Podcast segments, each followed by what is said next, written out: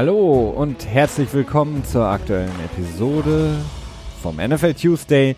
Wenn ihr uns hört, habt ihr richtig eingeschaltet, habt ihr alles richtig abonniert, denn wir bringen euch wie immer, wie jede Woche, all das Wichtige aus der NFL direkt auf die Ohren. Und das mache ich natürlich nicht alleine, sondern mit Christian. Ich grüße dich, Christian. Schöne Grüße nach Münster, wo es hoffentlich genauso sonnig ist wie in unserer wunderschönen Hauptstadt Berlin. Ja, jetzt gerade nicht mehr so, es wird schon so ein bisschen dunkel. Ne? Aber ja, das Wetter ist noch schön. Ich glaube, morgen soll es wieder schlechter werden. Und äh, wie kann man einen Podcast besser starten, indem man über das Wetter redet? Ja, wir hatten es uns mal abgewöhnt. Ich habe mir gedacht, äh, wir machen es einfach nochmal wieder. Ähm, was wir uns nicht abgewöhnt haben, sondern was Aha. wir ähm, gehört haben von einigen Kommentaren, ähm, ist unser NFL Jeopardy. Deswegen werden wir das heute weiterführen. Äh, Christian, ich werde dir wieder ein paar Auswahlsachen ähm, geben, beziehungsweise du darfst mal wieder blind wählen. Ähm, drei Teams, über die wir dann kurz sprechen. Wie sieht's aus um die Teams? Was haben sie so ein bisschen in der Offseason gemacht, in der Free Agency? und wo kann es vielleicht hingehen. All das wollen wir machen, aber vorher natürlich, damit ihr nicht denkt, wo bin ich hier gelandet, ist das etwa nicht der NFL Tuesday, wollen wir natürlich, so wie ihr es gewohnt seid, über die Dinge sprechen, die wichtig geworden sind, seitdem ihr uns hoffentlich das letzte Mal gehört habt, letzte Woche. Ganz wichtig, die ähm, einzige wirkliche große Headline, ähm, über die man sprechen muss, ist DeMarcus Lawrence, Defensive End der Dallas Cowboys. Gefranchise-tagged worden von den Dallas Cowboys, hat seinen Unmut kundgetan, war nicht happy. Es gab so ein paar Querelen auch mit äh, ähm, Jones, dem, dem Sohn von ähm, dem Besitzer Jones, Jerry Jones, äh, der so ein bisschen die Operations leitet bei den Cowboys. Und man hat sich jetzt einigen können, Christian, auf einen langfristigen Vertrag, den ähm, du, glaube ich, ganz gut findest. Ich habe mir so ein bisschen mehr Garantien gewünscht im Schatten der großen Stars wie Aaron Donald und auch Kelly Mack. Ist es bei Lawrence für mich auch aufgrund der Tatsache, dass er ein Jahr später den Deal schließt, ein bisschen wenig Garantien. Ja, 105 Millionen, fünf Jahre, das sind 21 Millionen. Nee, was? Moment, doch. 21 Millionen, ja, richtig äh, grob schnell überschlagen. Pro Jahr im Average natürlich schon mal weniger als die beiden, die ja beide so um die 23 Millionen gelandet sind im letzten Jahr.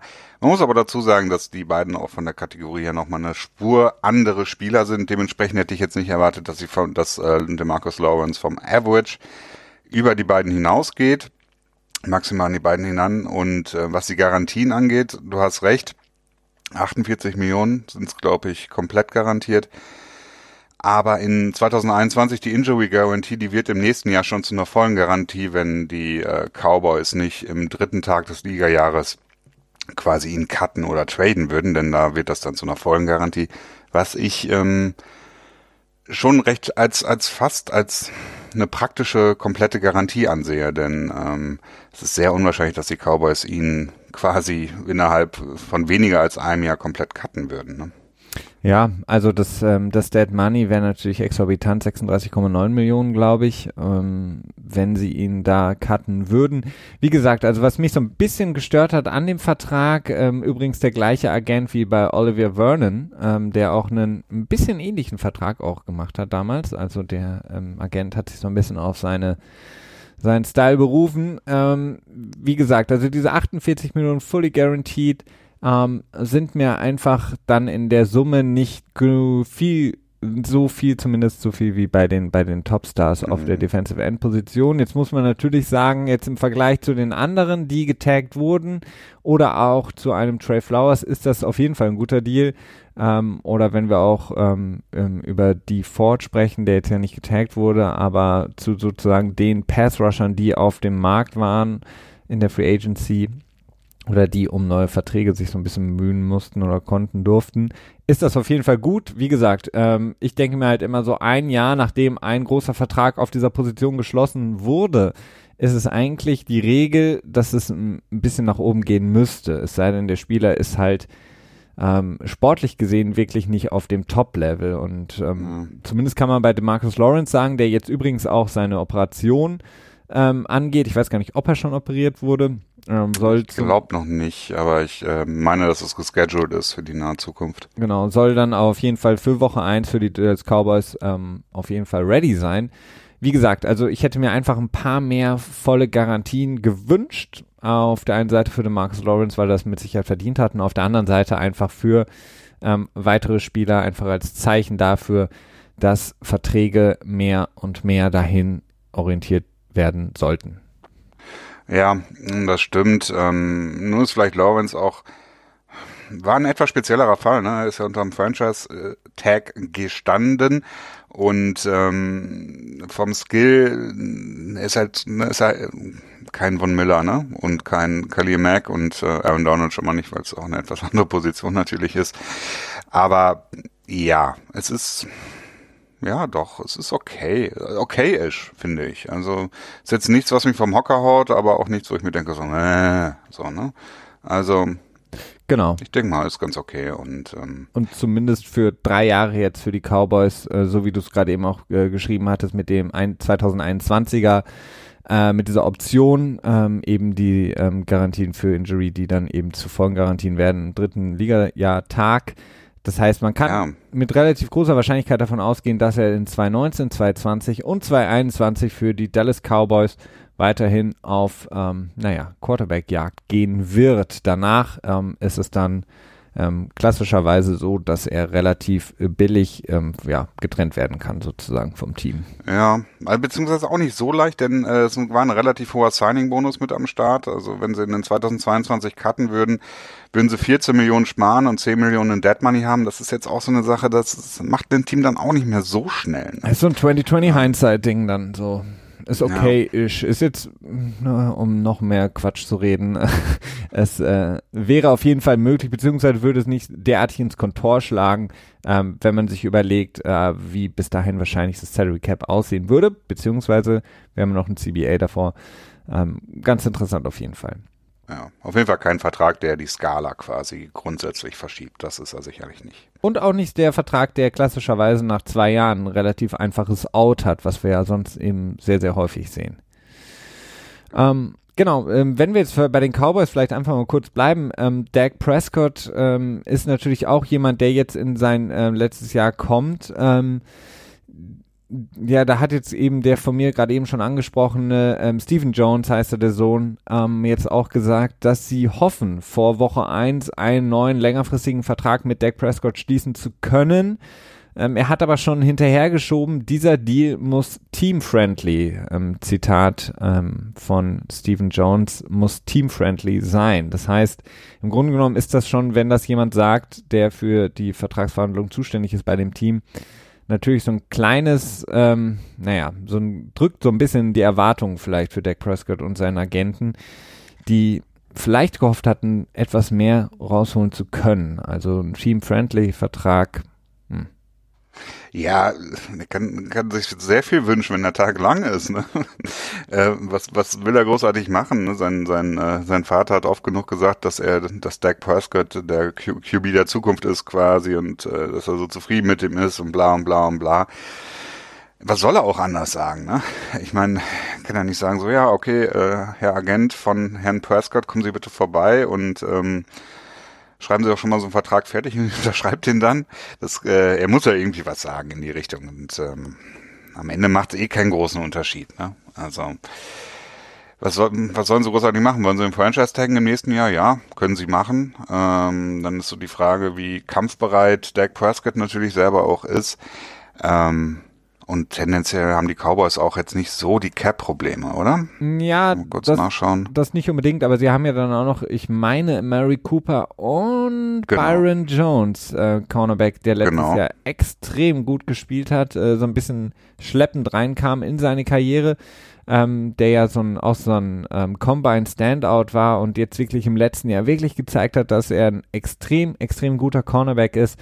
Die beiden, ähm, wenn man die halten möchte, dann wird es natürlich ein bisschen schwierig, das Ganze unters ähm, Dach zu bekommen und das Dach des Salary Caps. Also auf jeden Fall interessant, äh, was dann in der kommenden Off-Season für Dallas ähm, machbar ist, um eben ihre Starspieler halten zu können. Weil wir haben gesehen, dass sowohl Mary mhm. Cooper als auch Byron Jones auf der dann anderen Seite des Spielfeldes extrem wichtig waren für diesen Playoff-Run, den sie hatten, beziehungsweise die Saison und dann die Playoffs. Wie hieß der nochmal der andere Linebacker neben Leighton Vander Esch? Der, ähm, Der ist, glaube ich, auch nächstes Jahr Free Agent, wenn ich mich nicht vertue. Ähm, ja, ähm, war das nicht, ähm, ja, wie heißt das, Smith? Ja, ich meine schon, aber ich finde ihn hier gerade nicht, deswegen bin ich so fragend. Aber ja, äh, ach nee, klar, ich bin noch in 2020, dann kann ich noch nichts mitfinden, wenn er Free Agent wird. Ja, nee, äh, genau, der auch noch, also stehen einige Free Agent an, äh, Free Agents an bei den Dallas Cowboys, da wird's interessant, also sie haben ordentlich Cap, Spa Cap Space, Cap Space. Space. Space im nächsten Jahr 93 Millionen, ohne dass sie jetzt irgendwie angepasst wären. Ähm, da sind einige Sachen zu machen, einige Entscheidungen vielleicht auch zu treffen. Ich meine, Sieg Elliott ist auch so eine Frage. Im nächsten Jahr kommt er, glaube ich, in seinen Fifth, Fifth Year Option Year, wenn ich das jetzt richtig in Erinnerung habe. Weißt du das? Wann wurde der gedraftet? Hm, ich weiß es nicht auswendig, nee. Äh, gedraftet in 2016. Ja, genau. Nächstes Jahr ist seine, seine fünfte Jahresoption. Sprich, ähm, gut, nächstes Jahr steht er dann praktisch noch unter Vertrag, ja. Aber auch da muss man sich fragen, will man ihn weiter verlängern oder macht man es ein bisschen wie mit DeMarco Murray damals, ihn quasi äh, überladen bis zum geht nicht mehr und dann äh, verletzt und halb sportinvalidisch auf die Straße schicken, vielleicht nochmal einen Franchise-Tag draufpacken und sagen, ja, danke für deine Arbeit bei uns, äh, wir schauen uns jetzt weiter um oder will man ihn weiter verlängern? Ist ja mit Running Backs immer eine schwierige Frage, ne? Absolut. Ähm, gehen wir weiter, Christian. Ähm, zwei, zwei Nachrichten, die jetzt eigentlich relativ, ja, im Grunde genommen nicht wirklich sportbezogen sind. Ähm, du hast ja letzte Woche schon über Bleacher Report gesprochen von Aaron Rodgers. Ähm, es gibt da jetzt so ein paar weitere Entwicklungen. Vielleicht berichtest du äh, mal live aus Green Bay für uns. genau. Ja, äh, Aaron Rodgers hat sich zum Morgen, äh, zum Morgen, zu Wort gemeldet, äh, irgendwie bei ESPN Milwaukee. Scheint ein heißer Radiosender zu sein. und hat da ein bisschen auf das, ja, auf das, auf das, äh, auf den Bericht ist er eingegangen und hat grundsätzlich gesagt, ähm, das war ein Schreiberling, der versucht hat, seine Karriere voranzupushen mit hauptsächlich irrelevanten, äh, bitteren Spielern, also ähm, enttäuschten Spielern. Ja. Wie würdest du das denn übersetzen? Äh, die alle eine gewisse Agenda betreiben.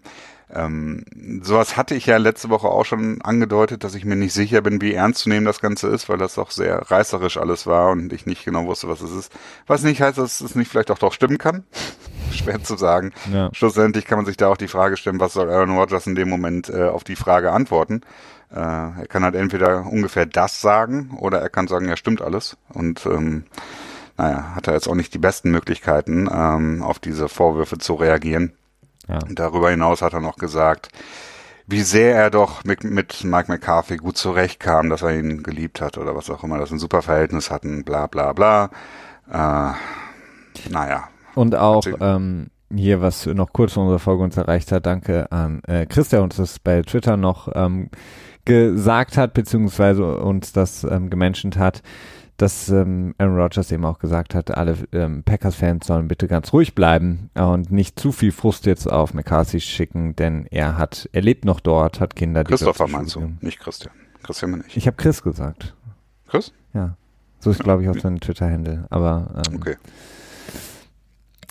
Gut, ähm, genau. Äh, Kinder, die zur Schule gehen und ähm, genau. Also ich bin mal gespannt. Also dann hat er natürlich auch gesagt, dass er sich natürlich auf den neuen Head Coach freut und freut, da weiterzumachen und anzugreifen etc. Ganz interessant fand ich aber eher von Aaron Rodgers die Aussagen, die er getätigt hat bezüglich seiner Verletzung. Also das war doch ähm, wirklich eine schwerwiegendere Knieverletzung, die er sich in Woche 1 gegen die Chicago Bears dazugezogen hatte. Und was ich dann auch wieder sehr, sehr interessant fand, dass im letzten Spiel gegen die Detroit Lions ähm, bei einem Sack, äh, bei dem er zwar den Helm verloren hat, aber insgesamt sah der gar nicht so schlimm aus, eine ähm, Gehirnerschütterung davongetragen hat, die ihn wirklich, ähm, wirklich sehr ausgenockt hat. Also er sagt dann, er hat das Sehvermögen ähm, für einen Moment verloren, hatte kein räumliches Sehvermögen mehr. Ähm, und dann muss ich wirklich sagen, mal wieder klassische NFL, er wird kurz evaluated und kommt dann wieder zurück ähm, mal wieder ein Zeichen dafür, dass offensichtlich ähm, die ähm, Concussion, das Concussion Protocol absolut nicht greift, ähm, beziehungsweise in erster Linie nicht greift bei Topstars. Wir, wir erinnern uns an die Situation von Russell Wilson, der sich selbst eingeliefert hat und dann auch wieder selbst entlassen hat aus dem blauen Zelt. Ähm, und jetzt eben auch Aaron Rodgers. Es ist extrem. Also wenn man dann auch wieder die Geschichten von Giselle Bündchen, die eben gesagt hat, Tom Brady hatte viele Gehirnerschütterungen, bei einem Sack, bei dem man jetzt nicht gedacht hätte, dass Aaron Rodgers da konkast ist, sagt er eben, das war eine der, der wirklich unrühmlichsten Szenen oder beziehungsweise gefährlichsten Szenen für ihn in der Saison. Er hat sich da wirklich, hat als sehr, sehr scary beschrieben. Ähm, und dass er dann quasi wieder zurückkommt, ähm, naja, gut. Das Thema wird uns leider weiterhin begleiten, solange die Liga nicht in der Lage ist, das richtig zu monitoren. Ähm, Rogers ist aber rausgegangen bei dem Spiel, glaube ich. Meint? Ich meine, er kam noch mal zurück für eine Series. Ja, gut, das kann sein, das weiß ich nicht mehr. Aber auf jeden Fall hat er das Spiel nicht beendet. Ja. Ähm, naja, sowieso die Frage, warum er da überhaupt gespielt hat. Äh, es ging um nichts mehr rechnerisch, waren wir von den Playoffs eliminiert. Was natürlich äh, losgelöst von dem Concussion-Thema. Ähm, naja, Concussion, NFL, wir wissen ja alle, wie es läuft. Es ist ähm, ja sehr, sehr schwierig und äh, auch, auch nicht von allen als wichtig angesehen, offensichtlich. Kommen wir vom einen Streitthema zum nächsten Streitthema, Christian. Äh, zumindest müssen wir das ansprechen, weil es die Medien beherrscht, auch wenn, wie von mir schon angesprochen, es nicht unbedingt sportlich zur Sache geht, sondern eher emotional. Ähm, Antonio Brown, Juju Smith-Schuster, Antonio Brown gegen ähm, Gesamt Pittsburgh. Ähm, es gab da ja ein, ein, ein Social Media Kampf, denn die Pittsburgh Steelers hatten Juju Smith-Schuster zum ähm, Spieler der Saison, also zum, zum hauseigenen MVP gekürt, woraufhin ähm, Antonio Brown wohl etwas angefressen war und mhm. geantwortet hatte, dass Juju Smith-Schuster durch seinen Fumble vor allen Dingen gegen die New Orleans Saints ähm, im Grunde genommen die Playoffs weggefummelt hat, also weggeschmissen hat und dass man ihm selber, Antonio Brown, damit eigentlich auch nicht wirklich Respekt zollt, denn er war ja ähm, naja, der Anker eigentlich für das Team. Und Juju Smith, ähm, naja, hat viele Lieblinge und deswegen wahrscheinlich einfach nur diesen Titel bekommen in den Augen von Antonio Brown. Juju Smith Schuster hat sich daraufhin natürlich dann auch zurück zu Wort gemeldet, hat gesagt, ich weiß nicht, warum du so mich so angreifst. Ähm, ich war immer nett und professionell zu dir, habe immer so hochgeschaut hab dich selbst äh, noch im College, als ich dort war, um, um Hilfe gefragt, wie kann ich ein besserer ähm, Spieler werden. Antonio Brown hat ähm, dann irgendwann, das fand ich dann, muss ich wirklich sagen, ein bisschen amüsant, als er dann sagt, okay, Pittsburgh Steelers-Fans, äh, kommt mal wieder runter, kauft doch lieber mal eine neue Raiders-Fangear. Äh, ähm, das ähm, ist vielleicht besser, als sich so aufzuregen bei Social Media. Ja, irgendwie ist diese Geschichte entwickelt sich jetzt, äh, ist so für mich so ein bisschen der Tipping Point erreicht, wo ich das Gefühl habe, dass Antonio Brown ähm, zu weit geht denn ähm, es wirkt sehr haltlos mittlerweile, was er halt von sich gibt. Auch, auch als er versucht hat, Juju Smith Schuster bloßzustellen mit dem Screenshots von dem ähm, von der Instagram-Nachricht, die er ihm geschrieben hat vor einigen Jahren, mhm. wirkte irgendwie nicht mehr so ganz gut. Ähm, ist ein bisschen problematisch. Ich meine, wir wissen, was er gesagt hat zum Coaching und wir wissen auch, dass er sehr angepisst war, dass er, glaube ich, nur einmal der MVP des Teams, glaube ich, wurde bei dieser teaminternen Wahl. Ähm, ich glaube, Juju, ist dann im letzten Jahr auch dann der teaminterne MVP geworden. Das hat ihn alles sehr stark wohl angefressen. Es wirkt halt wirklich so, als wenn er, ähm, wenn er der, der unangefochtene King quasi sein will, ne? Und ähm, das, wir, das wirkt nach außen immer scheiße. Ne? Das wirkt halt sehr eingebildet und was am Ende stimmt und was nicht, weiß ich da jetzt auch weiß man natürlich auch wieder nicht. Wir wissen nicht, ob da irgendwelche anderen Geschichten noch vorgefallen sind, auf die er sich äh, quasi, wo denn der, tja, die An Animositäten herrühren. Ähm, naja, ich weiß es nicht, aber irgendwie würde ich mir wünschen, dass ihm jetzt mal jemand zur Seite geht und sagt so, okay, hey, im Moment verlierst du, ähm, vielleicht ähm, sei mal ein bisschen ruhig. Ja, wobei ich, ich finde es jetzt gar nicht so schlimm. Also ich meine, dass Leute sich dann immer darüber aufregen, äh, dass jemand wie Antonio Brown dann jemandem was nicht gönnt oder nachtritt oder der, der zu eingebildet sei und der König sein möchte, überall wo er hinkommt und dass dann jetzt schon wieder ähm, der, das Fass aufgemacht wird, so nach dem Motto, ähm, ich weiß nicht, ich glaube Lombardi war es, der mir mittlerweile mehr und mehr auch auf den Keks geht, der dann auch sowas geschrieben hat, so herzlichen Glückwunsch Raiders, schaut mal, wen ihr euch da in den Locker Room geholt habt. Ähm, ich muss ganz ehrlich sagen, ähm, es ist ein Business und es ist auch ein Showbiz, äh, das Ganze, und das verkauft Klicks und das verkauft Einschaltquoten. Und äh, Antonio Brown befeuert das. Und das kann man gut oder schlecht finden, man kann es aber auch einfach nur ein bisschen ja auch als als Unterhaltung betrachten. Also ja, gut, ja. er, er hat er hat ihn ja er hat gesagt ja streng genommen klar hat Juju ähm, viel geleistet für das Team, aber in der entscheidenden Szene hat er gefummelt, was man ihm jetzt nicht äh, ja wirklich vorwerfen kann, aber es hat natürlich dem Team einiges gekostet. Nichtsdestotrotz war waren viele andere Baustellen viel entscheidender für diese enttäuschende Saison der Steelers. Nichtsdestotrotz kann man trotzdem in meinen Augen Antonio Brown jetzt auch nicht zu viel Vorwürfe machen. Mein Gott, also er ist ähm, zu Recht von sich überzeugt, weil er einfach ein großartiger ähm, Spieler ist, ein Talent, was man nicht alle Tage sieht und in meinen Augen äh, völlig okay, wenn er sich da aus dem Fenster lehnt, solange er niemanden persönlich beleidigt, solange er niemanden angeht ja. oder verletzt oder ähnliches, ey, sorry, aber wo ist das Problem? Also es gibt so viel Scheiß, der irgendwie kommuniziert wird und es gibt so viel Bullshit, der passiert, das wird unter den Teppich gekehrt, wenn ein Spieler, worüber wir auch häufig sprechen, ähm, weiß ich nicht, ähm, sein, sein Kind schlägt, seine Frau schlägt, wen auch immer, ähm, häusliche Gewalt, Waffenbesitz, was auch immer, dann ist das so eine Woche lang in den Medien, aber wenn Antonio Brown irgendwie einen Instagram-Post macht und sagt so, hey, pass mal auf, ich bin eigentlich der Geilste, dann stehen alle auf und sagen, oh, was ist das für ein ah, Scheiß, was ist das für ein Vorbild für Kinder und so. Und das geht mir eigentlich tierisch auf den Keks, weil ganz ehrlich, die Leute stehen drauf, aber sie wollen es halt im Grunde genommen nur von bestimmten Leuten sehen. Und das ist halt auch ein, finde ich, halt auch immer ein Scheißding. Weil ähm, und ich weiß nicht, vielleicht ist es, gehe ich zu weit, aber in meinen Augen ist es halt auch ein bisschen immer dem, dem grundlegenden Rassismus geschuldet, der mit einhergeht in den Sportligen, wenn jemand wie Tom Brady schreiben würde, ich bin der Geilste und wenn Welker nicht den Ball ähm, gedroppt hätte, werden, hätte ich jetzt schon, weiß ich nicht, sieben, acht Ringe. Ähm, da würde sich keiner dran stören, da würden alle sagen, ja, hm, okay, eigentlich hat er recht, aber muss man das so sagen? Das wird dann nicht annähernd so hochgebauscht, wie wenn jemand mhm. wie Antonio Brown das sagt. Oder wenn Cam Newton irgendwie mal sich nicht richtig verhält, dann ist das extrem krass in den Medien, wenn jemand, ich, keine Ahnung, Peyton Manning, Tom Brady, wer auch immer, wenn jetzt Andrew Luck sagen würde, ich bin der Allergeilste und die anderen sind alle scheiße und wenn wir nicht in den nächsten drei Jahren drei Super Bowls holen, dann liegt es auf jeden Fall nicht an mir, sondern an äh, zu wenig guten Spielern, wird sich niemand so dran reiben. Mhm.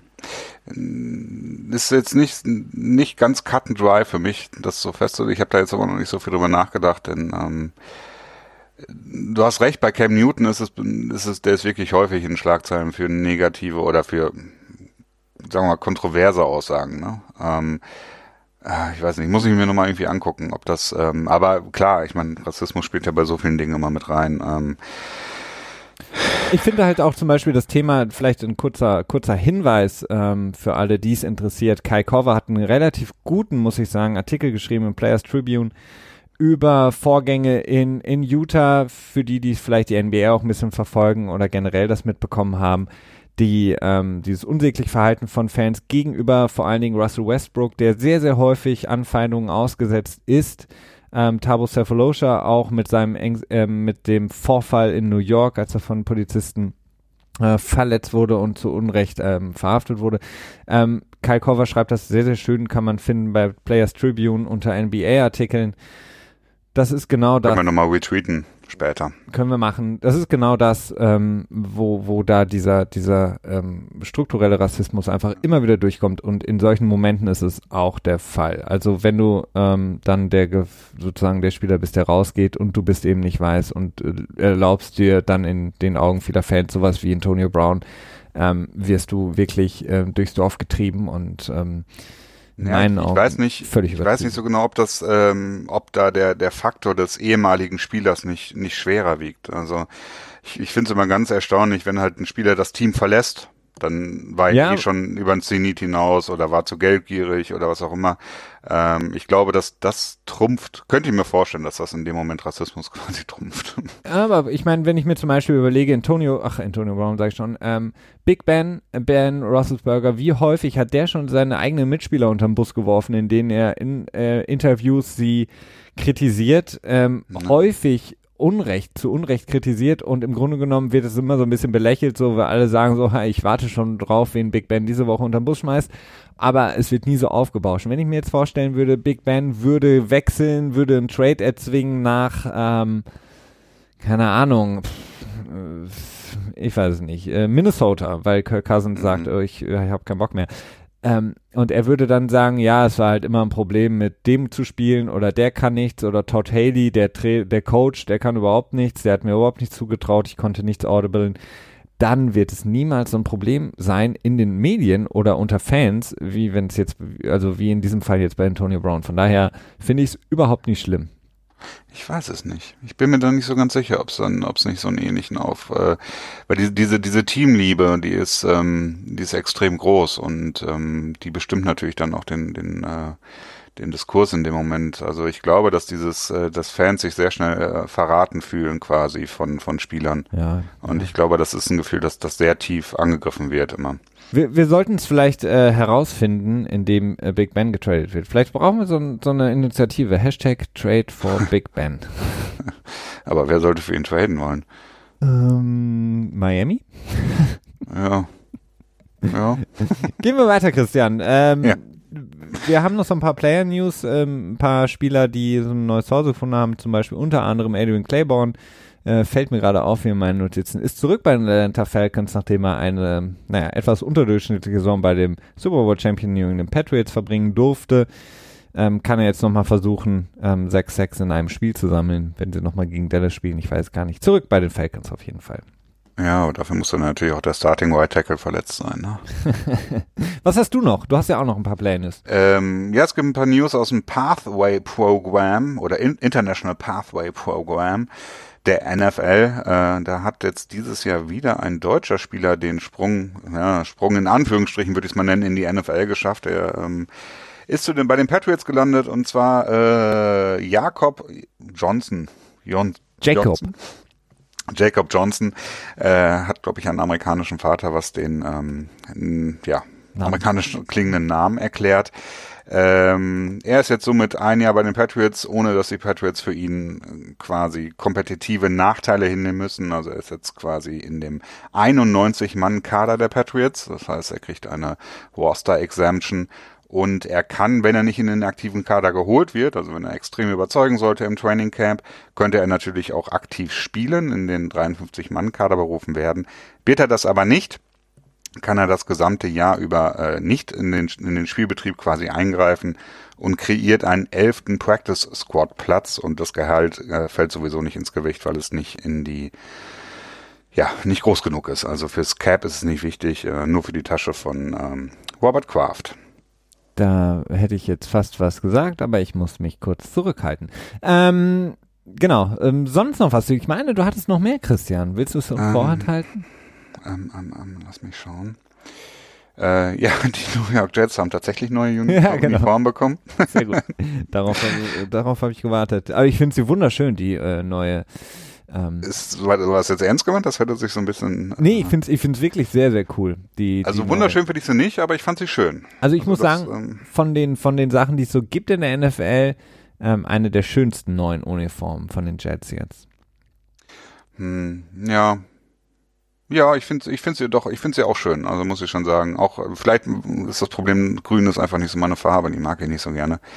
Äh, das kann gut sein, dass es damit auch zusammenhängt. Aber sie wirken auf jeden Fall sehr modern. Ne? Absolut. Und das in, schnittig. Und das in so einem äh, Sunday Night Game. Ich weiß gar nicht, ob sie das haben überhaupt, aber das äh, wirkt dann natürlich schon mal richtig cool. Ja, ja, das stimmt. Ich weiß dieses Video, was sie gezeigt haben. Ich fand also äh, naja, Sam Darnold sah da irgendwie so aus, als wenn er nicht genau wusste, was er da machen sollte. Das war irgendwie so eine Bühne, die aufgebaut wurden und die sind, die Spieler sind dann äh, wie auf so einem Laufsteg bei so einer Modeschau, Modenschau rausgegangen und irgendwie hat das Gefühl, dass sie alle nach drei Sekunden nicht mehr wussten, was sie machen sollten. Ähm, war irgendwie ein bisschen awkward. okay.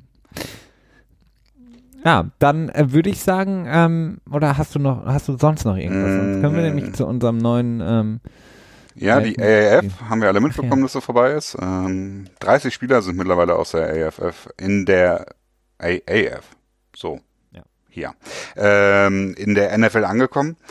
Insofern, naja, mal gucken, wie viele es dann tatsächlich auch in den äh, 53-Mann-Kader am Ende schaffen oder vielleicht im Practice Squad, aber äh, schon mal ganz cool, dass so einige da untergekommen sind. Ja, ich hatte kurz gelesen, ich glaube, der Leading Receiver der AAF ist jetzt auch bei den Philadelphia Eagles angekommen. Ähm, ja. Ich habe den Namen jetzt vergessen, aber. Ja, brauchst du, glaube ich, auch nicht merken. Wer weiß, vielleicht ist es ja die neue Cinderella-Story. Ja, wer weiß. In der, in der NFL. Gut, dann würde ich sagen, Christian, ähm, es ist mal wieder Zeit für unsere zweite Ausgabe des NFL Jeopardy.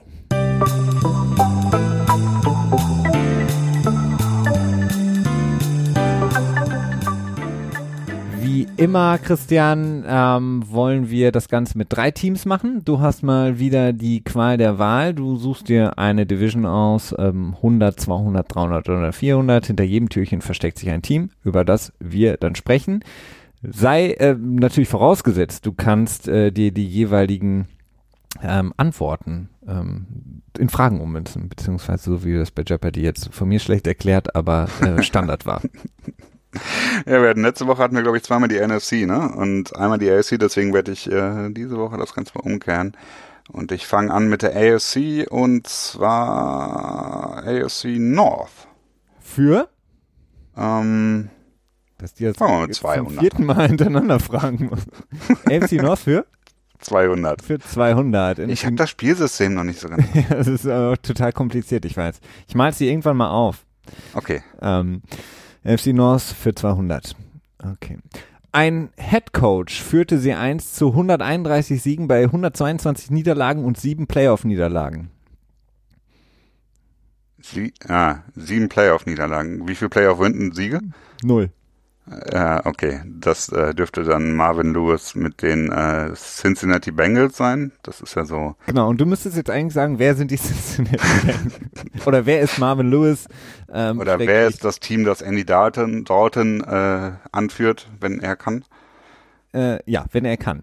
Wenn er ähm, kann. Genau, Cincinnati. Sprechen wir über Cincinnati, Christian. Ähm, ein Das war gar nicht so einfach. Also, Nee. also weil du eins gesagt hast. Eins, das hört sich so an, als wenn das in, in ganz, äh, ganz ewig vergangener äh, Football-Vergangenheit liegt. neuer Head Coach, Zach Taylor. Ähm, nachdem er ähm, ja bei den Rams erst als äh, Wide Receiver Coach war, der glaube ich, ne, in 2017 und dann Quarterbacks Coach in 2018. Genau. Mhm. Genau, neuer Head Coach, die ähm, größte Erneuerung eigentlich beim Team, was sonst extrem still war. Also mir fällt jetzt gerade kaum was ein, was sie gemacht haben in der Offseason. Äh, Wonders Perfect gecuttet. ja, und, äh, auf jeden Fall. Also ich weiß gar nicht, hat Lombardi da schon getwittert, äh, schaut mal Raiders, was ihr euch da in den Lockerroom geholt habt? Ach ja, ich kenne nicht, dass du dir überhaupt noch was von dem mitbekommst. Ich habe den wirklich äh, vor ungefähr zehn Monaten aus meinem Leben gestrichen. Von dem War da gar vorher nichts auch so ein großer Teil in deinem Leben. war. Naja, ja, großer Teil vielleicht nicht, aber irgendwann ging mir zu sehr auf den Nerven und wenn mir jemand zu sehr auf den Nerven geht, dann ist meistens immer hasta la vista. Ich habe sein Buch zumindest so drei Viertel gelesen, bevor es mir zu, zu langweilig wurde. Aber bleiben wir bei den Bengals, bevor wir zu viel über Leute sprechen, über die wir nicht sprechen möchten. Ähm, ja, Andy Dalton, du hast es angesprochen, vielleicht so ein bisschen das größte Fragezeichen eigentlich auch beim Team. Ähm, leider. Ja, ich würde sagen, das größte Fragezeichen bei dem Team ist das Team selbst, aber ähm, wenn wir uns jetzt auf eine Position einigen wollen, vielleicht, ja, doch. Also ich glaube, zwei Jahre Vertrag hat er noch. Ähm, Mike Brown, der General Manager, beziehungsweise Owner auch, ne? Ja. Ja. Jetzt war ich mir gerade nicht mehr ganz sicher, vielleicht gibt es ja zwei Mike Browns in der Organisation. Ähm, er hat dazu auch gesagt, dass Andy Dalton sich jetzt in diesem Jahr unter Beweis stellen muss, bevor man über eine Vertragsverlängerung redet. Kluge Aussage, denn Andy Dalton, wir wissen es, ist ähm, ja so ein bisschen so das, das Maß der Durchschnittlichkeit. Häufig äh, wird auch häufig dafür herangezogen und in dem Team, das durchaus einige Waffen hat, ähm, naja, könnte man mehr erwarten. Ähm, Ja, Wir vor allen Dingen Andy Dalton. Ich meine, jetzt muss man ja wirklich sagen, ist man ja eigentlich in einer ganz guten Situation. Andy Dalton, du hast ja häufig diese äh, Dalton-Line ja auch gezogen in der Liga. Also Andy Dalton ist genau das, ähm, naja, genau auf, sitzt genau auf dieser Grenze von Quarterback, den man als Franchise-Quarterback deklarieren möchte, mit dem man in die Zukunft gehen möchte und eben das, was da drunter ist, was man eigentlich als Übergang oder vielleicht auch wirklich nur als Notlösung haben möchte. Ja, Andy Dalton ist jetzt auch schon, glaube ich, 31 wird er in, in, in diesem Jahr, ähm, spielt für relativ wenig Geld dann jetzt, für 16, 17 Millionen äh, für die nächsten beiden Jahre, die er unter Vertrag ist. Also eigentlich die jetzt so, so ein bisschen so das, was wir auch bei Tannel hatten, im Grunde genommen so eine ähnliche Situation. Ähm, wobei Andy Dalton jetzt durch die Verletzung jetzt auch wirklich jetzt nochmal so ein, ja, so ein, so ein Beweis dich Jahr hat. Mhm. Ähm, ich bin gespannt, ähm, was, was sie da mit ihm machen, weil sie können ihn natürlich dann auch easy rausschmeißen, ohne, glaube ich, Deadcap zu produzieren. Ja. Ähm, es ist wirklich, ja, wirklich spannend. Ähm, Wobei ja, er ja auch einer der wenigen Quarterbacks, die noch in diesem Quarterbacks niemals Land irgendwo sind. Ne? Ja. In diesem unter 20 Millionen äh, Starter Quarterback Range, da hast du ja eigentlich kaum noch äh, Quarterbacks, die ist ja komplett erodiert durch die äh, Rookie Wage Scale. Wobei ähm, Andy Dalton muss man auch wirklich sagen, er hatte wirklich sehr, sehr gute ähm, Phasen auch in seiner Karriere, mhm. ähm, in denen er auch dann das Team über eine Saison hingeführt hat, in die Playoffs geführt hat. Gut, ich hatte in der Frage klang es, oder der Antwort klang es mit, die sieben Playoff-Niederlagen großen, zu großen Teilen hat er die gar nicht bestreiten können, weil er verletzt war. Ähm, sie hatten immer einen sehr, sehr guten Start eigentlich ins Jahr, die äh, Bengals dann häufig abgeflacht und ähm, naja, meist, wie so, wie so ein äh, schlechter Witz. Am Anfang hört sich's gut an, aber dann ähm, kommt nicht mehr viel. Warum? Viel interessanter in meinen Augen ist ja auch die, die Frage AJ Green, der jetzt ja. auch diese Saison ähm, schon das in der ja unter Vertrag genau häufig in den ähm, in, äh, in mit Trade-Gerüchten ähm, umworben beziehungsweise von vielen Teams angeblich umworben wurde. Es gab viele Trade-Gerüchte um AJ Green. Wie gesagt, sein letztes Jahr jetzt in 2019. Viele sprechen jetzt über Julio Jones, der einen neuen Vertrag bekommen soll, oder Beckham, der getradet wurde. Wo, wo reißt du eigentlich AJ Green ein, wenn es ähm, um die, die Top-Receiver geht? Antonio Brown hatten wir heute schon. Ist er für dich Götter für, für, für dich zu den Top 5? Weil ich muss sagen. Nee, ich, ich glaube gerade irgendwie nicht mehr. Okay. Ich tue mir auch ein bisschen schwer. Ich meine, muss jetzt auch gucken, wie er von der Verletzung zurückkommt natürlich. Und ähm, ja, er ist jetzt auch nicht mehr der jüngste einer, ne? Aber auch, okay, ähnlich wie Antonio Brown mit um die 30 Jahre, aber ich würde sagen, er ist, kommt knapp nicht mehr in die Top 5 mit rein. Okay. Würdest aber du durchaus noch sehr wertvoll. Ne? Ähm, es ist äh, wäre wahrscheinlich fahrlässig, ihn ziehen zu lassen im nächsten Jahr. Würdest du ihn denn traden? Noch jetzt vorher, ähm, quasi im, im Draft, um, um dir noch ja. weiteres Draftkapital anzusammeln, vielleicht am das Draft Day selber. Wäre eigentlich eine gute Möglichkeit. Mm, nee, ich glaube nicht. Okay. Also wenn man wenn man die Aussage von ähm, von Mike Brown wirklich zu Herzen nimmt, auch wenn das vielleicht äh, ein bisschen naiv ist, aber dann sieht man das jetzt wirklich als Make it or break it hier von Andy Dalton an und evaluiert nach diesem Jahr, was macht man mit Andy Dalton, sucht man sich einen neuen Quarterback oder geht man mit ihm weiter? Und dann hast du immer noch die Möglichkeit, AJ Green äh, zu franchisen im nächsten Jahr und ihn dann zu traden. Denn ich finde nicht, dass es einen großen Unterschied macht bei einem Wide Receiver, wenn er gefranchised ist, ihn zu traden. Also da verlierst du nicht so viel, viel Trade Value bei. Mhm.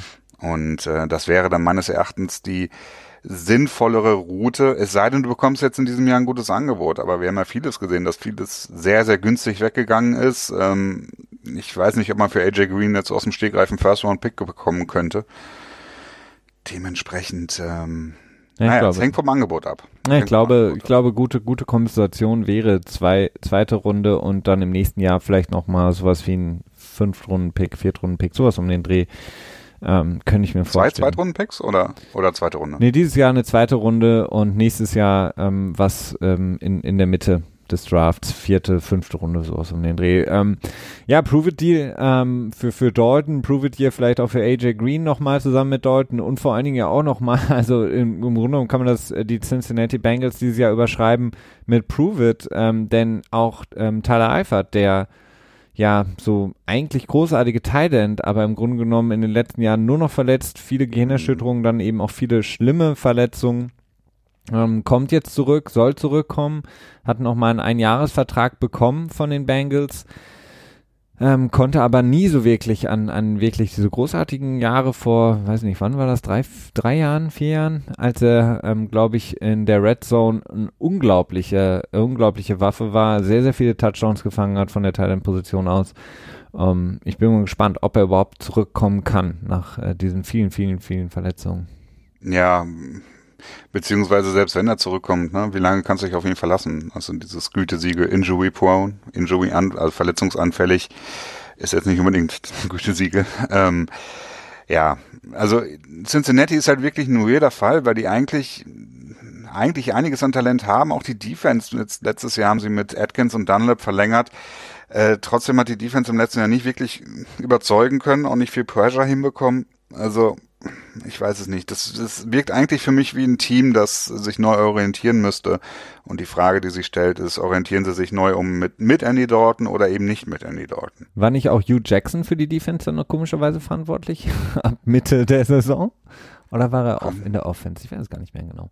Ähm, ja, sie haben ja dann, was, was so ein bisschen alles unterm Radar geflogen ist, weil jetzt eben auch keine haushohen Namen. Sie haben die, die, ähm, vor allen Dingen ihre Offensive Line ähm, verstärkt in der Tiefe ähm, mhm. oder in der Breite, je nachdem, wie man es nennen will. Also haben einige Leute geholt. Für mich so ein bisschen unterm Radar fliegt so ein bisschen Right Guard. John Miller äh, von den Bills, relativ solider Starter gewesen bei den Bills, eigentlich, ich glaube, fast jedes Spiel gespielt, kann, glaube ich, wirklich ein sehr, sehr guter äh, Punkt sein in der Offensive Line als Guard. Das Ganze nochmal. 81,4 Prozent der Snaps hat er gespielt. Wer? John Miller? Mhm. Ah, das war schnell. Ähm, ja, auf jeden Fall, wie gesagt, für mich ein, ähm, ein guter ähm, unter, unter dem Radar sozusagen Signing, was helfen kann für die O-Line. Wie gesagt, mein, mein ewiges Credo, du baust mit der O und der D-Line ein Team auf und die D-Line ist eigentlich personell gut. Die O-Line ähm, durch viele Weggänge jetzt in den letzten Jahren nicht mehr so, aber vielleicht können sie das eben mit mit ähm, so diesen klassischen Rotational Guys so ein bisschen auffangen in der in der Breite. Ja, oder im Draft halt noch, ne? Den haben wir halt auch noch vor uns und ähm, Danny Shelton haben sie auch noch geholt. Ah. Die Bengals. Ach ja. Danny Shelton von, von den Patriots, der, der ja, zumindest okay. im Super Bowl mal ein äh, gutes Spiel hatte für die, für den Champion, den New England Patriots. So, Christian, kommen wir kurz zum äh, sozusagen Coup. War das für die Cincinnati Bengals in der AFC North, in der sich ja alles jetzt innerhalb von im Grunde genommen ein Jahr auf äh, links gedreht hat, nachdem die Pittsburgh Steelers, ähm, ja, der Frontrunner waren, sind es jetzt auf einmal die Browns und dann die Ravens und wo siehst du dann die Bengals? Ja, die, die reihen sich ganz unten ein, meines Erachtens. Ähm, ich bin Cincy, ja, das ist sicherlich auch so ein bisschen biased von mir. Aber irgendwie kann ich Cincy seit 2015 irgendwie nicht mehr ernst nehmen. Okay, also vierter Platz in der AFC North für die Cincinnati Bengals von deiner ja. Seite aus. Gut, machen von wir deiner? weiter. Christian? Ja, und von deiner? Ach so. Ne, ich, ich, ähm, ich, ich würde sie wahrscheinlich auch jetzt, ich würde ihnen, ich würde ihnen mehr wünschen, weil ich sie mag, aber ich äh, muss wahrscheinlich leider auch sagen, dass sie nicht unbedingt weiter vorne reinkommen werden. Das heißt, ähm, für mich ist es, ähm, wie gesagt, momentan Ravens, dann die äh, Browns, dann die Steelers und dann die Bengals. Hm, lustig, dass du die magst.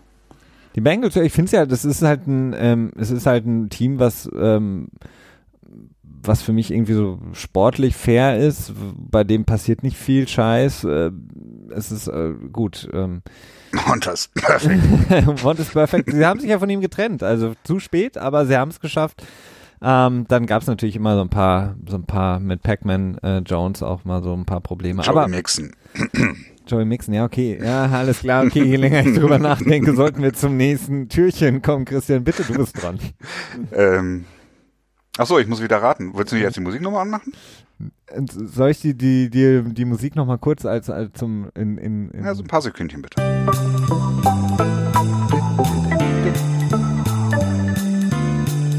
So, das reicht. Das ist bestimmt ganz asynchron, wenn ich mit, mit biepe, ne? Wahrscheinlich. Dann lasse ich das lieber. Ähm, okay, ich nehme jetzt nochmal ASC und ähm, wir hatten die ASC East schon gehabt. Da sind leider nicht die Patriots bekommen. Hm. ich nehme die AFC West dann bitte. Die AFC West, okay.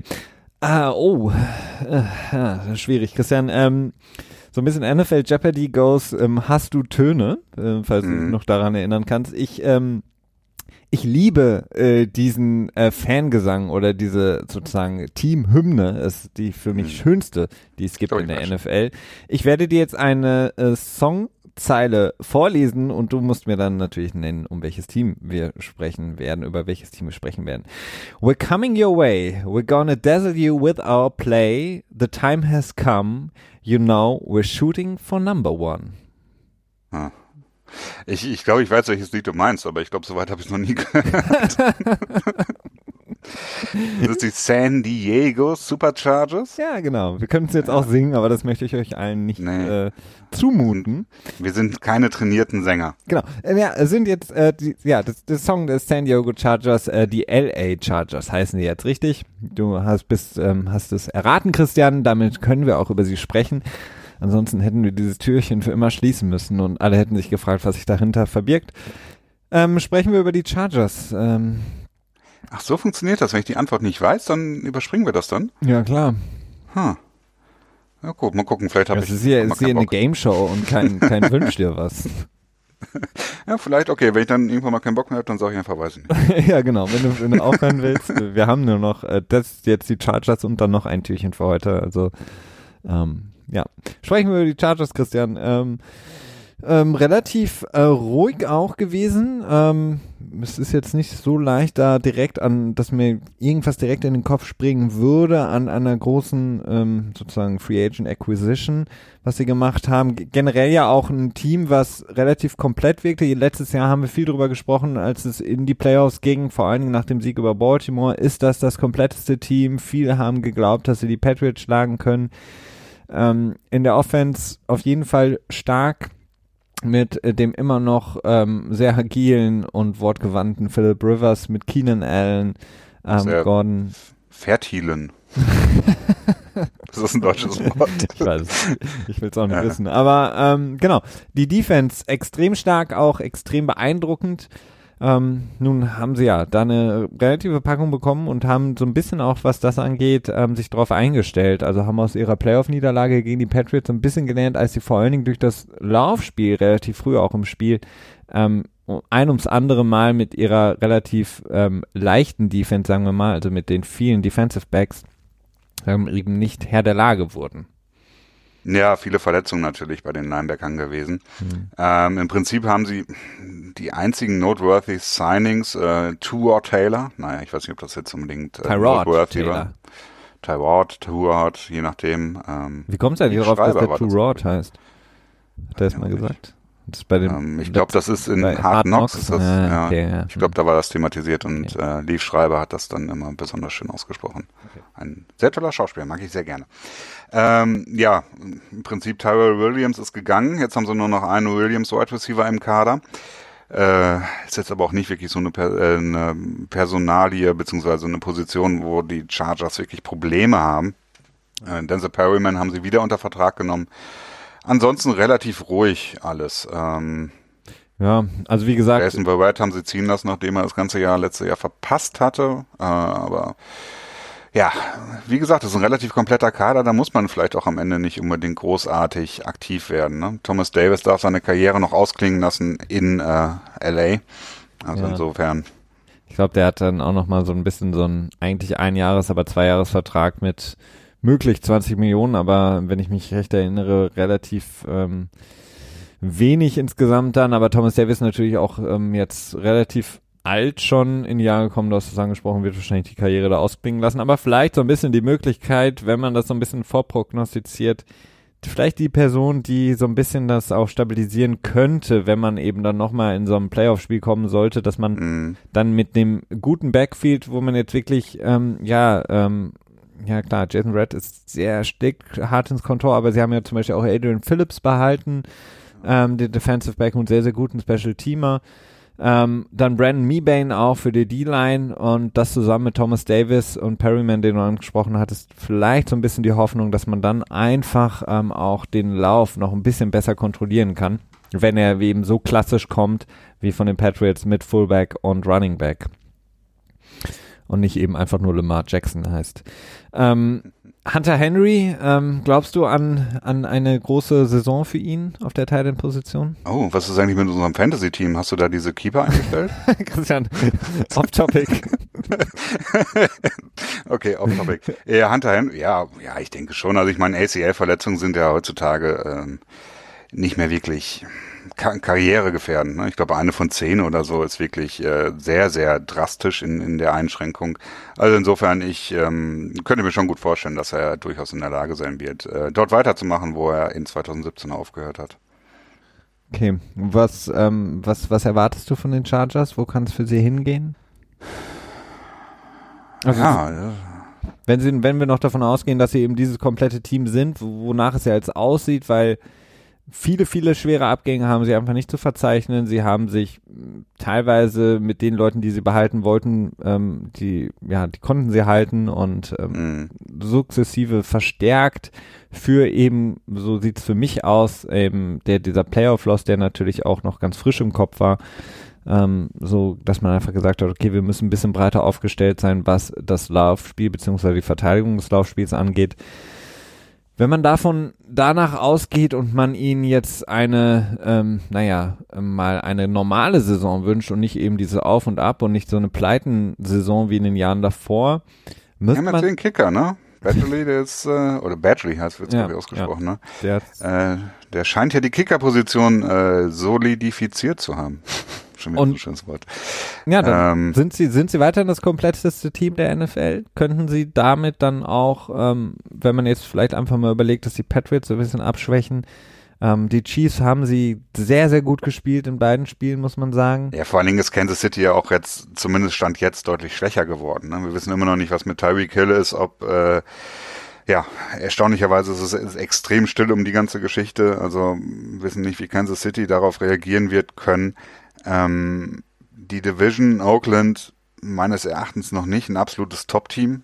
Wer weiß, wer weiß, sie haben ja noch ein paar Draft-Picks, die sie äh, nach Belieben einsetzen können und Denver, ja gut. Ja gut, haben jetzt einen Elite Quarterback, ne? Das muss man schon. Ja, das stimmt. also es ist extrem spannend eigentlich schon wieder die AFC West, nachdem sie jetzt so ein, zwei Jahre so ein bisschen, hm, ich will nicht sagen uninteressanter war, aber ähm, jetzt kommt sie wieder zurück mhm. zu dem, was, was sie vorher auch war. Ähm, ähm, extrem spannend. Ja, es wird spannend in der Spitze, ja. Es wird spannend. In wie, wie sortierst du die AFC West Stand jetzt?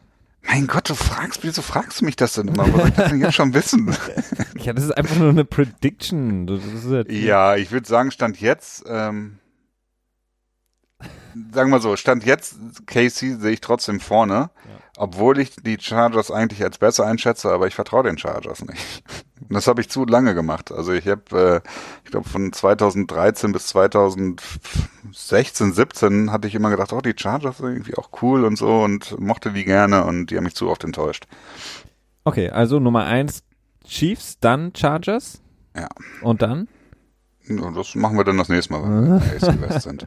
Also ich, ich kann mich schon mal vor festlegen. Ich sag äh, die Chargers an eins, weil sie einfach in der Division stark sind und gut gespielt haben gegen Kansas City. Kansas City meines Erachtens auch schlechter geworden ist und ich glaube nicht, dass Patrick Mahomes jedes Spiel quasi so ein, so ein Punkte-Catch-up ähm, gewinnen kann, weil einfach die Defense der Kansas City Chiefs deutlich schlechter geworden ist, nochmal viel verloren hat. Ähm, von daher sage ich Chargers 1, dann die Chiefs, dann die Broncos und Oakland wird, glaube ich, ähm, so ein hm. bisschen äh, vielleicht ein nicht erwartendes äh, blaues Wunder erleben, weil ich glaube, sie sind noch bei weitem noch nicht da, wo sie, wo sie sein möchten. in ähm, Las Vegas, nee, da kommen sie erst 2021 hin. Da kommen sie erst noch hin, ja. Ja, dafür wird das Team aufgebaut für die Eröffnungssaison in Las Vegas. Absolut. Kommen wir zur letzten und äh, für heute schlussendlich ja auch letzten ähm, Team beziehungsweise Klappe. Okay, machen wir schnell. Äh, wir bleiben im Westen und gehen in die NFC bitte. NFC West für? Habe ich bei der AFC West eigentlich eben eine Punktzahl genannt? Weiß ich gar nicht. Ich glaube nicht. äh, keine genommen. Ahnung. Ähm, ja, okay, 100. Nimmst du jetzt auch, oder was? Hm? Okay. Ähm, NFC West für 100. Ähm, Heute versucht sich das Team von einer gemäßigten Seite zu zeigen, wohingegen früher gerne auf Privatpartys zahlende Gäste angeschossen wurden. Ach, das, du hast mir die Story doch irgendwann mal erzählt. Äh, war das nicht mit, mit diesem ähm, Linebacker, der auch am, am, am Flughafen äh, Bombe geschrien hat und dann irgendwie ja. in den Knast gekommen ist? Mhm. Alden Smith von den 49ers? Korrekt, ja, es sind die 49ers. okay, ähm, wie war die Geschichte nochmal? Ähm, Elton Smith und Delaney Walker, damals noch Teil bei den 49ers, haben eine Privatparty geschmissen, sondern Poolparty, haben Eintritt genommen. Ich glaube 10 Euro Eintritt, 5 Euro für jeden Drink. Ähm, und standen dann irgendwann als selbsternannte Security des Ladens, weil sie ja eben auch den Eingang prüfen mussten, ob alle ihre 10 Dollar bezahlen, mit, ähm, ich glaube, das waren ähm, automatische äh, Gewehre, wenn das der richtige Ausdruck ist, auf dem Balkon und haben dann rumgeballert. Und nach der Party hat dann ein Gast ähm, sie angezeigt, weil er sagt, ihm wurde mehrfach ins Bein geschossen. Ähm, eine mehr als skurrile Story. Aber das war so ein bisschen der, der Anfang vom Abgesang auf Alden Smith, ähm, ehemaliger großartiger Footballspieler. Bei den 49ers. Aber weißt, weißt, du noch, was für eine Story war mit ihm am Flughafen? Ich weiß es nicht mehr genau, aber der wurde ja auch, hat ja auch wirklich, war wirklich zu be, teilweise auch so ein bisschen zu bemitleiden, weil er einfach ähm, mit, mit vielen Sachen nicht klarkam und wohl falsche Empfehlungen bekommen hatte. Auf jeden Fall mit vielen Sachen zu kämpfen, hatte eigenen Dämonen und ähm, ja, ein großartiges Talent und eine Person dann so ein bisschen ähm, ja, auf die schiefe Bahn geraten war. Sprechen wir aber jetzt über die San Francisco 49ers, Christian. Ähm, die ähm, passt ja eigentlich. Wir hatten ja gerade eben Jason Verrett angesprochen. Ähm, für mich mhm. ähm, vielleicht das eins der besten Signings, ähm, dass die San Francisco 49ers sich an Land angeln konnten. Relativ äh, moderater Vertrag, glaube ich, für ein Jahr war das. Extrem günstig, ja. ja ähm, Drei Millionen oder so. Der Corner von ehemaliges ehemalig den Chargers, ähm, der jetzt im Grunde genommen sozusagen die Cornerback 2 Rolle direkt einnehmen könnte, sollte, dürfte, ähm, auf der anderen Seite von äh, Richard Sherman. Ja, definitiv. Ähm, ich meine, Cornerback-mäßig, beziehungsweise Pass Protection, nicht Pass Protection, sondern Pass Coverage im letzten Jahr war bei den 49ers nicht so optimal. Die Defensive Line entwickelt sich wirklich, ja, äh, traditionell kann man ja schon fast sagen, bei den 49ers zu einem absoluten ähm, Prunkstück, denn auch jetzt dieses Jahr wieder mit dem zweiten Overall-Pick werden sie ganz stark in Verbindung gebracht mit einem Passwasher. Ähm, ja, gepaart mit D4, den sie jetzt in diesem Jahr noch geholt haben von den Chiefs. Ähm, naja, losgeeist will ich jetzt nicht unbedingt sagen, aber sie haben ihn auf jeden Fall unter Vertrag genommen für eine heftige Summe, für 17 Millionen im Jahr. Dann haben wir noch dazu äh, Solomon Thomas, den sie im letzten Jahr gedraftet haben, an drei. Mhm. Nee. Genau, von, Nee, oder? War das, Doch, war das ja. nicht im Jahr davor? Mit der, der Draft mit nee. Ruben Foster und Sermon Thomas? Ach stimmt, letztes Jahr war DeForest Buckner, ne? Mhm. Genau, so rum war es, ja. Also äh, eine Menge Draftkapital in die, die Defensive Line gesteckt. Ähm, da ist einiges vorhanden, was Druck machen kann. Dazu Richard Sherman, der im letzten Jahr einen durchschnittliches Jahr hatte, vielleicht also für seine Ansprüche vielleicht sogar unterdurchschnittlich. Ja. Jetzt mit Jason Verrett vielleicht eine Solidifizierung der des ähm, Backfields, Defensive Backfields. Interessant, auf jeden Fall. Natürlich dann auch die Frage, was ist mit Jimmy G, Jimmy GQ, wie kommt er zurück? Äh, wie gut ist er eigentlich überhaupt? Weil das weiß ja irgendwie eigentlich auch so keiner richtig. Ja, das ist interessant, ne? Also er ist jetzt wie lange in der Liga? Fünf Jahre? Jimmy Garoppolo? Äh, ja, das müsste sein fünftes Jahr sein, ja. Wie viele Spiele hat er gemacht? Hm, ich glaube fünf bei den 49ers in 2017 und Stimmt. zwei bei den Patriots oder zweieinhalb, glaube ich, dann war. Und dann diese Saison hat er wie viele Spiele gemacht? Zwei, drei, äh, ich weiß gar nicht mehr auswendig. Ja. Also sagen wir mal, ja. weniger als 20 Spiele, fünf Jahre in der Saison, aber einen extrem guten Vertrag bekommen dafür. Ja. Ähm, und wir wissen immer noch nicht genau, was Jimmy G eigentlich ähm, bringen kann, vor allen Dingen, wenn er mal einfach 16 Spiele spielt und dann vielleicht sogar mehr für die 49ers in Playoffs möglicherweise extrem spannend. Ähm, ja, ich, ich, ich hoffe mal für ihn. Also er ist ja im Grunde genommen mögen ihn alle. Ich kann auch nichts gegen ihn sagen.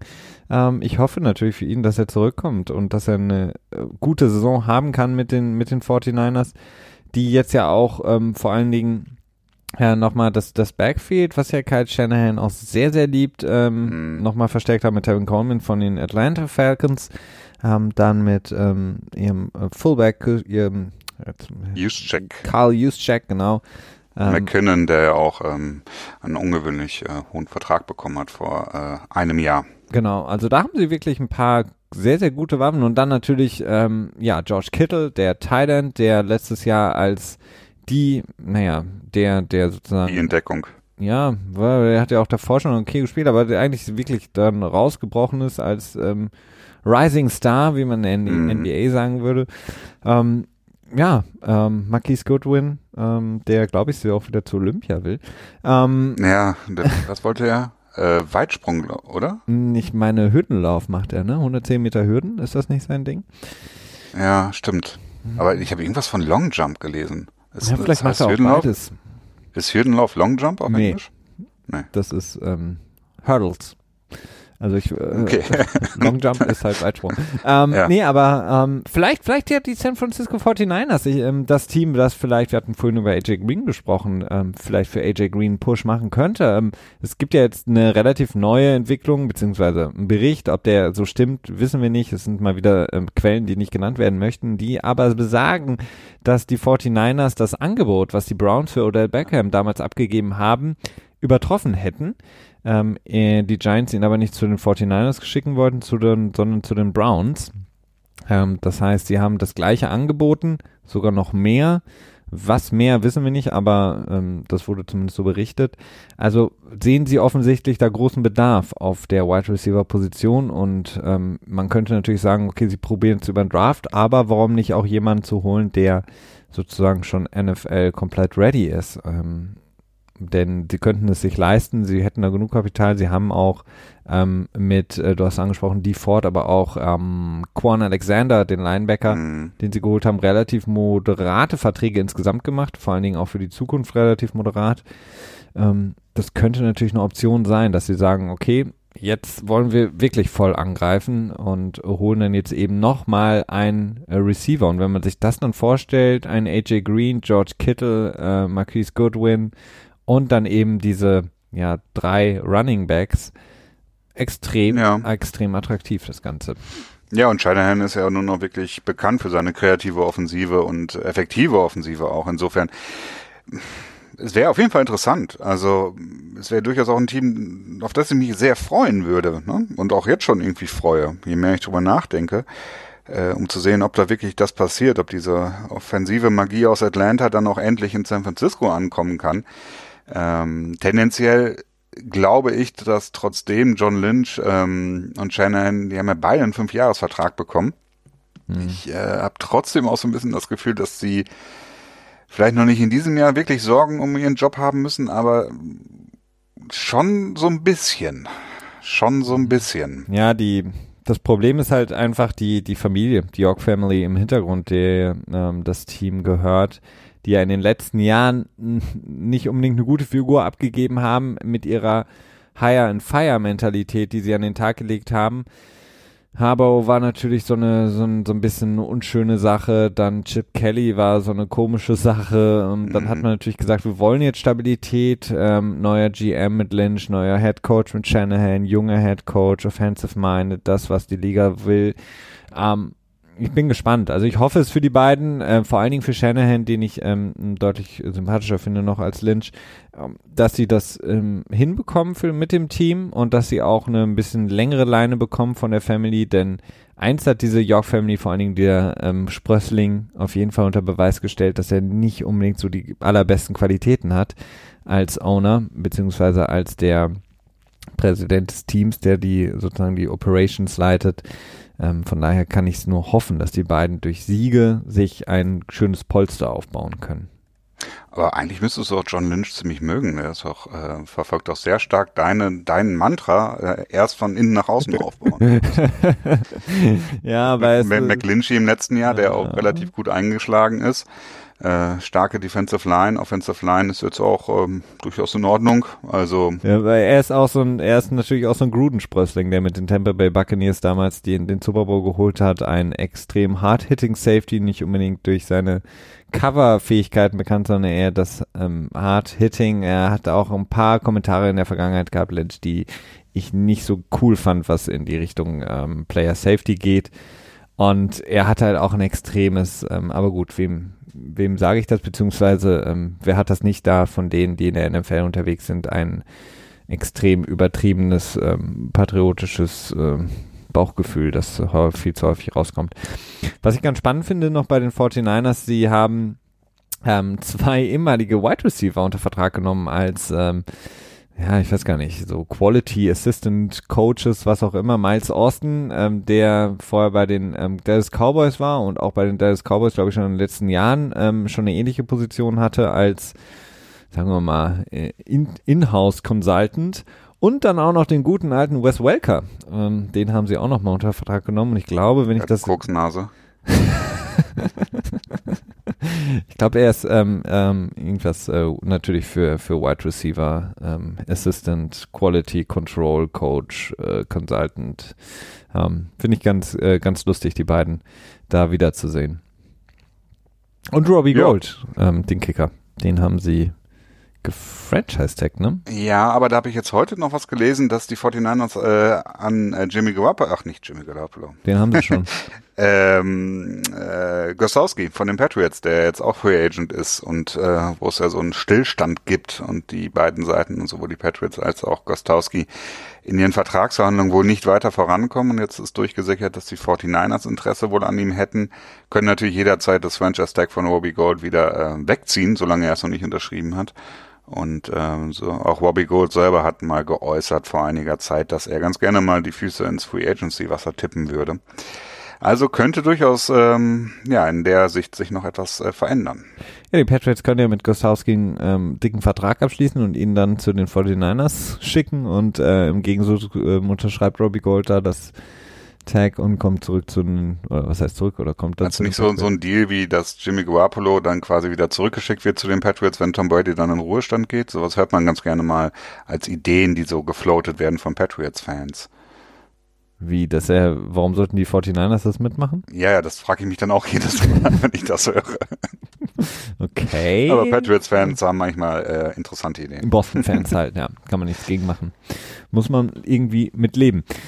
Ähm, okay, dann wollen wir natürlich ähm, in der NFC West auch nochmal so ein bisschen gucken, Christian, äh, 49ers. Auch wenn du es nicht magst, äh, ich frage dich trotzdem. Ich habe schon wieder abgeschlossen gedanklich. Äh, äh, mm, Rams, Seahawks, 49ers, Cardinals.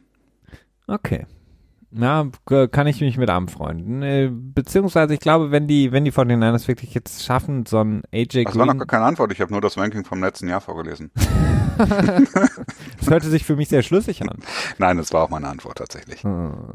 Also wie gesagt, ich glaube, die Seahawks ähm, könnten eine könnten, könnten die, die das Rennen machen. Dann wird es ein Kampf zwischen den Rams und 49ers. Ich will mal gucken, wie so die, die Rams den Super Bowl Niederlage verkraften, wie McVay das auffängt.